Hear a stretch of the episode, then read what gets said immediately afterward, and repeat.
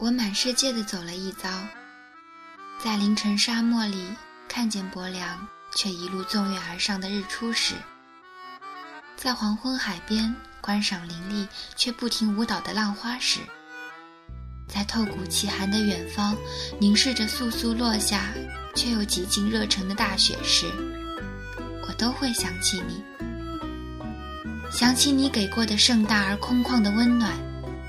想起生命中那些细碎的温暖与疼痛，满足与失落，安定与烦躁，如同无止境蔓延的时光中那幽暗瞬间带来的光亮，使我们有耐心在落寞的世间继续行走。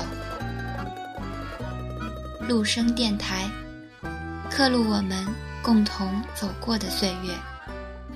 我是纽扣，我在陆生，与你相约。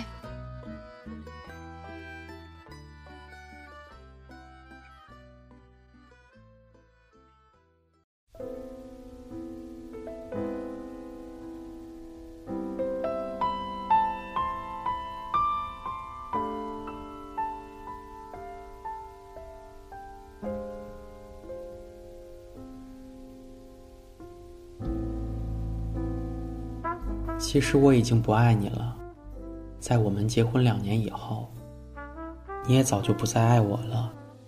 在我们结婚两年以后，你明白，我了解，我们都没说出来。我睡在客厅，你睡在卧室。我们养的狗，天天待在笼子里。你忘记了我们当初为什么要结婚？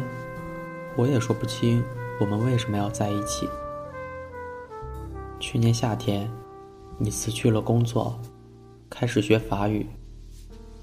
你说你在北京待腻了，要去巴黎。你说这里雾蒙蒙的天让人绝望。你说这里拥挤的马路让人迷茫。但这就是北京。待在这里。你天天想离开他，但当离开以后，就会迫不及待想回来。我没有把你的话放在心上，和你的发育进步很快。秋天的时候，你已经会唱《我的名字叫依恋》。我们在国贸那家 KTV 里唱歌，那时候，《中国好声音》正在铺天盖地。有个叫华少的主持人飞速走红。我记得那天晚上，唯一一个没有唱歌的人是我们的朋友作业本。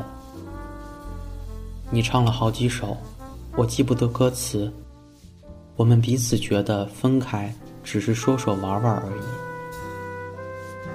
那天晚上风很大，北京城好像在嚎啕大哭，但无人伤心。我们一起把作业本送回东四环，你坐在前排，他还开玩笑的问我，什么时候把你杀掉？我说，你去巴黎之前必须把你杀掉。你笑了，我笑了，路灯突然变得好温暖。你知道我是个胖子，可你也不高，你也不漂亮。你也没有大长腿，没有大胸，你不会玩自拍，不会 P.S 自己的脸，甚至你的眼睛都没有一点女人的味道。你和我都不知道我们为什么要在一起，又为什么打算分开。回到家，你抢到了床，我抢到了沙发，这是你我的约定，谁抢到床就睡床。这个家不大，我买的时候花了一百六十万，现在可以卖两百万，才两年时间而已。接下来的日子，你还是去学校学法语，我照旧去公司上班。我有时候会去接你，你有时候会来找我。他们看我们的样子，觉得一切正常。在每次吃饭的时候，我还会威胁你说。你要感谢我赐予你食物。你也会装模作样的和起手喃喃有词地说：“猪啊，感谢你赐予我食物。”因为你不在工作，我养你半年多了。我们也像情侣一样去三里屯看电影，也去喝咖啡。你爱吃一些奇怪的蛋糕，我抽烟。我一直以为日子会这样一直持续下去，但你的法语越来越好，已经可以看懂让雷诺的电影字幕。那是我喜欢的一个男演员。我喜欢的东西不多，你看起来也没什么爱好。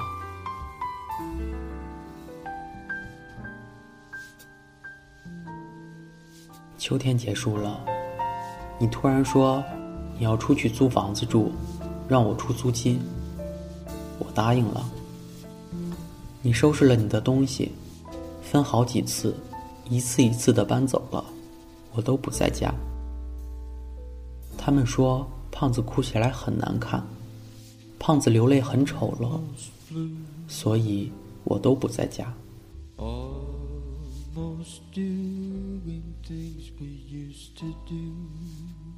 你搬走就搬走吧。很快，北京下了第一场雪。你的新家我从来没去过，我只是到你家楼下给你送过两本书。我们的联系越来越少。我们对彼此宣告分手，好像是我们都获得了解放，得到了自由。这时候，我感到北京真的很大，很空旷。我买了一批酒，有俄罗斯的烈酒，有法国的红酒，也有英国的威士忌。我常常把它们兑在一起，喝来喝去也喝不醉。有时候我一觉醒来，会依稀看到你踩着行李箱在衣柜前找来找去。你有了男朋友，我也开始用各种社交软件，微信、陌陌，甚至我注册一些婚恋交友网站。我开始打扮自己，我穿起靴子、风衣、围巾，我买了各种大牌腰带。H 字母的、G 字母的、Z 字母的我都有，我也学着他们的样子，鼻子上架起一副无片黑色镜框。作业本嘲笑我说我越来越像一个港怂了。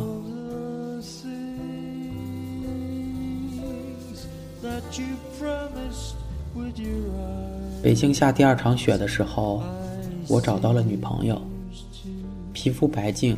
大长腿，脾气泼辣，有翘臀。他甩开你十条街。从这以后，我们彼此不再有联系。我懒得理你。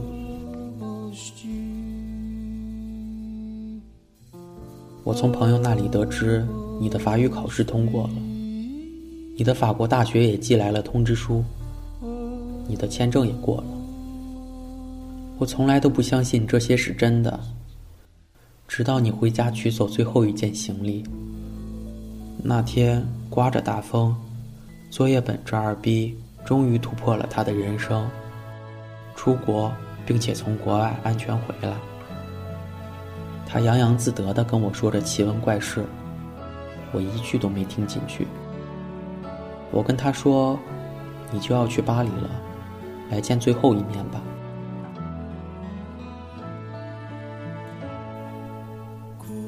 我们三个人一起去三里屯吃饭，一家川菜馆，辣得我难受。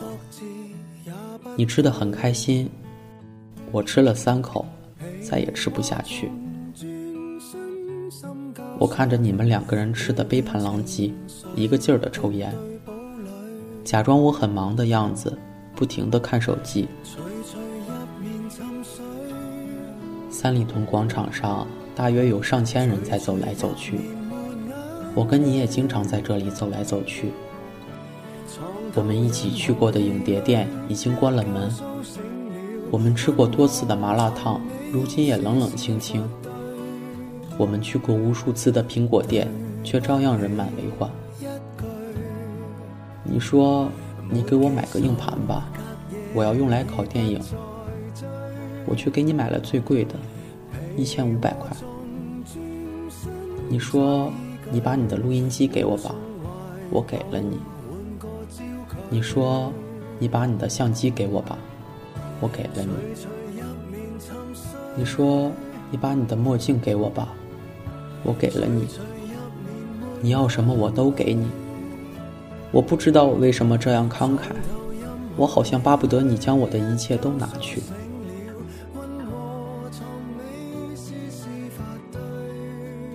第二天，你跟我回了老家，我爸给了你一叠钱。走出家门，你很自觉地把钱装到我的口袋里。我妈送给你的金表，你也悄悄放进我的包里。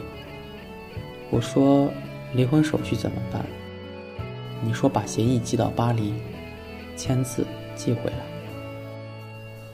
我知道，你和我都受不了民政局那种刺激。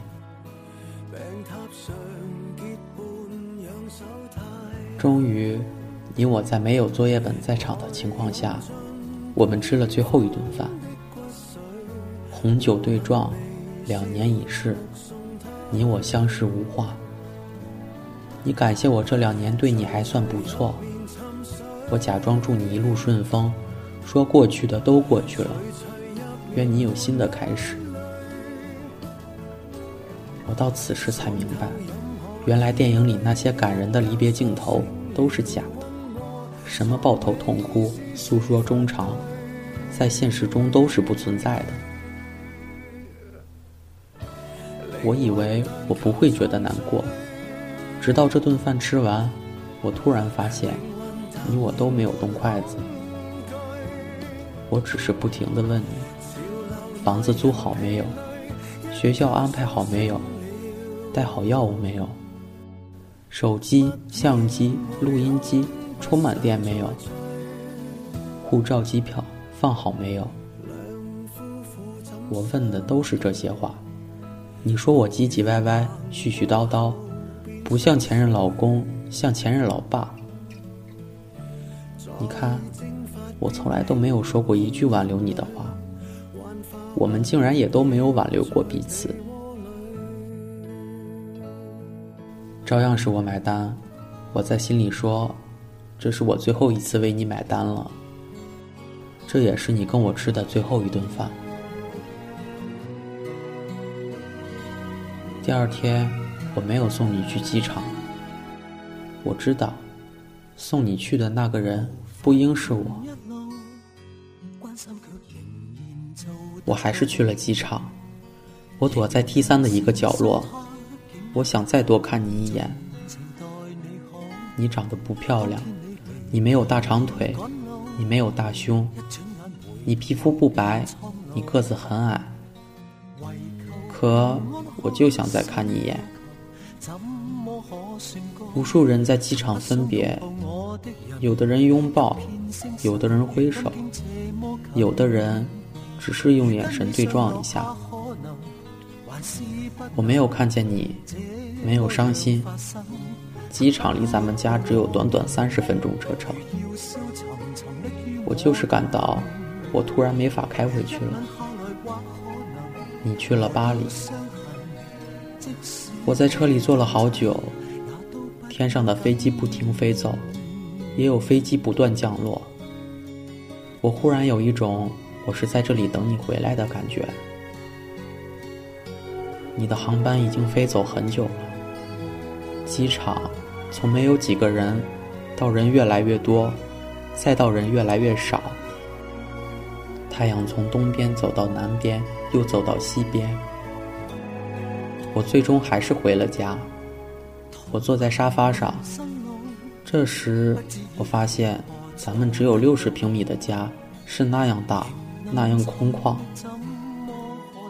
那两只狗安静地待在笼子里，好像也不饿的样子。我的女友今晚没来，你的男友也没有陪你去巴黎。我们两个看来都有寄托的人。在这个日子，竟然都是形单影只。你知道，在北京最怕的是什么吗？没有人陪。所以鬼街总是有那么多人在吃饭，所以这个城市连空气都在拼命变得拥挤。一周以后，作业本突然问我，伤感期过了没有？我说还没。他说他一直不信你去了巴黎，我也不信。但的确，你去了巴黎，我留在北京。我们不再有联系，就像一场梦。你悄无声息的出现，从陌生人到过路人，最后悄无声息的消失。今晚的北京，外面的大风像疯了一样嚎啕大哭，暖气已经停了，真冷。我永远都不会为你而哭。也不会掉眼泪。他们说，胖子哭起来很难看，胖子流泪很丑陋。